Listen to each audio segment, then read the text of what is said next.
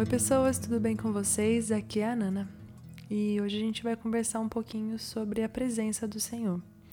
Eu sei que eu já falei bastante aqui sobre a gente buscar a presença do Senhor e eu ainda vou falar mais sobre isso daqui em muitos outros episódios, mas hoje eu queria conversar um pouquinho sobre um aspecto diferente dessa presença.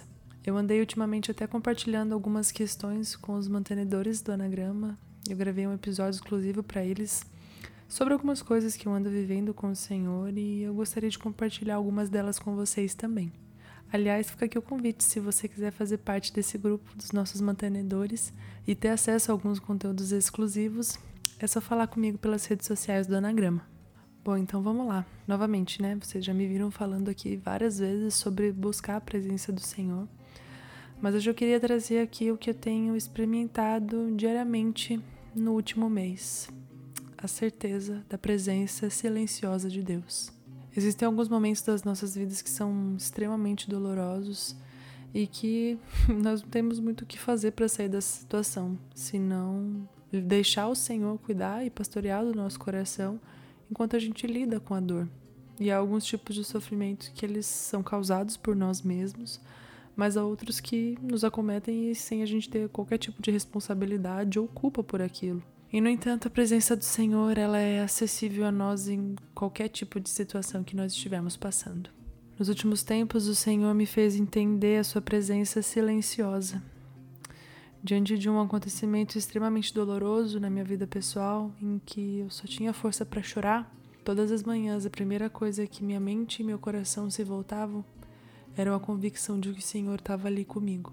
Talvez eu esteja experimentando o aspecto consolador do Senhor como nunca antes. Eu costumo meditar bastante naquele verso de Lamentações em que Jeremias diz: Quero trazer à memória aquilo que me dá esperança. E nesses dias o Senhor tem me trazido à memória Sua presença e amor imutáveis. Vocês sabem que eu sou bastante melancólica e chorona, então eu me identifico muito com Jeremias. E é, é, muito bacana ver como o Senhor, sempre nos meus momentos de dificuldade, me traz Jeremias ou Lamentações, que é um livro escrito por Jeremias. O Senhor me traz a memória, a história dele, a forma como ele se relacionava com o Senhor e as coisas que o Senhor dizia através dele. E ter esse versículo na cabeça, né, de se lembrar daquilo que nos dá esperança com frequência nos momentos de dificuldade, tem sido como que de onde eu tiro um certo fôlego, sabe? E como vocês bem sabem aqui, que eu exponho um pouco das minhas características aqui, porque afinal de contas estamos numa mesa, eu sou uma pessoa bastante medrosa. E por isso, desde criança, um dos meus versículos favoritos da Bíblia é o Salmo 23, 4. E eu carrego ele comigo desde os meus medos infantis até hoje, em quase toda situação que eu sinto medo. Ele é aquele versículo que diz: Ainda que eu ande pelo vale da sombra da morte, não temerei mal nenhum, porque tu estás comigo. O teu bordão e o teu cajado me consolam. É muito bonito parar e perceber que não importa onde eu esteja, qual seja a circunstância da minha vida, ou até mesmo até mesmo no vale da sombra da morte, o Senhor está comigo. E analisando até mesmo nisso, né, de que é um verso que eu trago comigo desde os meus medos infantis até hoje com situações mais sérias, o Senhor prossegue comigo, a sua presença prossegue fiel e imutável. E a parte final desse verso diz, né, o teu bordão e o teu cajado me consolam. Esses são instrumentos usados por pastores, né, que que demonstram ali uma certa autoridade e o cajado serve até mesmo, né, para trazer para perto as ovelhas. Então, por mais que nós estejamos andando em lugares ruins, em lugares hostis, isso seja de forma metafórica ou literal, o Senhor está conosco. E por mais que pareça a coisa mais óbvia do mundo dizer o que eu vou dizer, mas a presença de Deus é carregada de quem Ele é. Ou seja, quando nós estamos na presença do Senhor, tudo que Ele é está disponível para nós. E é interessante aqui fazendo essa análise, né, de que eu oro esse versículo desde que eu era criança e eu lembro que eu orava esse versículo pedindo proteção do Senhor de situações que hoje eu olho e são parecem pequenas, mas que para um coração de uma criança eram aterrorizantes, sabe? E o Senhor sempre se fez presente, sempre ofereceu aquilo que ele é, seja o consolo, seja a força, para enfrentar situações, seja daquela Ana Carolina pequenininha orando por, pelos seus medos, seja da Nana de hoje orando pelos seus medos atuais. Nós mudamos, os nossos medos podem ter mudado, mas o Senhor prossegue o mesmo. Muitas vezes a gente fica preso ou limitado a crer somente naquilo que a gente sente, mas diante das situações de dor, é na certeza e verdade sobre o Senhor que a gente deve depositar nossa confiança. Os nossos sentimentos não são confiáveis. A dor, inclusive, pode nos impedir de ver ou sentir o Senhor mas a nossa fé não é baseada no que a gente vê ou sente. Ela é baseada na convicção de que o Senhor é bom e que a sua fidelidade vai até o fim sem vacilar.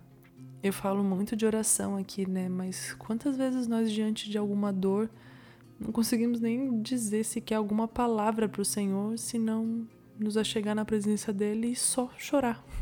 E em momentos como esse que, por mais que nós estejamos rodeados de pessoas que nos amam e cuidam de nós, que o que verdadeiramente nos consola no nosso interior é a presença silenciosa e constante do Senhor.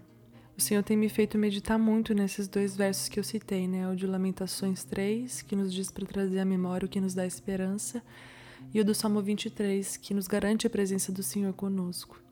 É interessante ver como um complementa o outro, né? Aquilo que me traz esperança é a certeza da presença de Deus, não baseada nos meus sentimentos, mas na verdade sobre quem Ele é. E eu tô aqui falando sobre uma presença silenciosa, porque é assim que eu tenho visto e experimentado o Senhor diante da dor. Quando eu abro os meus olhos pela manhã, eu sei, eu sei que Ele está aqui, sem necessidade alguma de Ele demonstrar isso de qualquer forma que seja sobrenatural. A certeza de que Ele está do meu lado, infidelidade eterna, é aquilo que me dá esperança. E essa certeza não é obtida por meio dos meus sentimentos, mas por meio da fé. Então, que esse episódio seja para lembrar a cada um de vocês que estão me ouvindo sobre o amor e presença constantes do Senhor. Tem uma canção que eu ando escutando bastante que diz que o amor do Senhor é como um poço que nunca vai secar. E vocês sabem que esse podcast aqui gosta um pouquinho da metáfora com poço, né? então, independente do que a gente estiver passando, o amor do Senhor por nós não muda, não acaba. Eu tenho estudado bastante sobre o fim dos tempos e ver a constância e fidelidade de Deus para com Israel, mesmo a nação abandonando e esquecendo do Senhor várias vezes durante a história, me faz entender a beleza da imutabilidade do Senhor e me faz agradecer que o seu amor não depende de mim ou da minha condição. Tudo vem dele e é para ele. A sua fidelidade o glorifica. Bem, então é isso. Quando os tempos estiverem difíceis, lembrem-se que a presença silenciosa do Senhor está conosco. E essa é a nossa esperança, até o dia em que nós vamos estar com Ele pessoalmente, para todo sempre. E então nunca mais haverá dor, porque no trono Ele vai estar. É isso. Até o próximo episódio.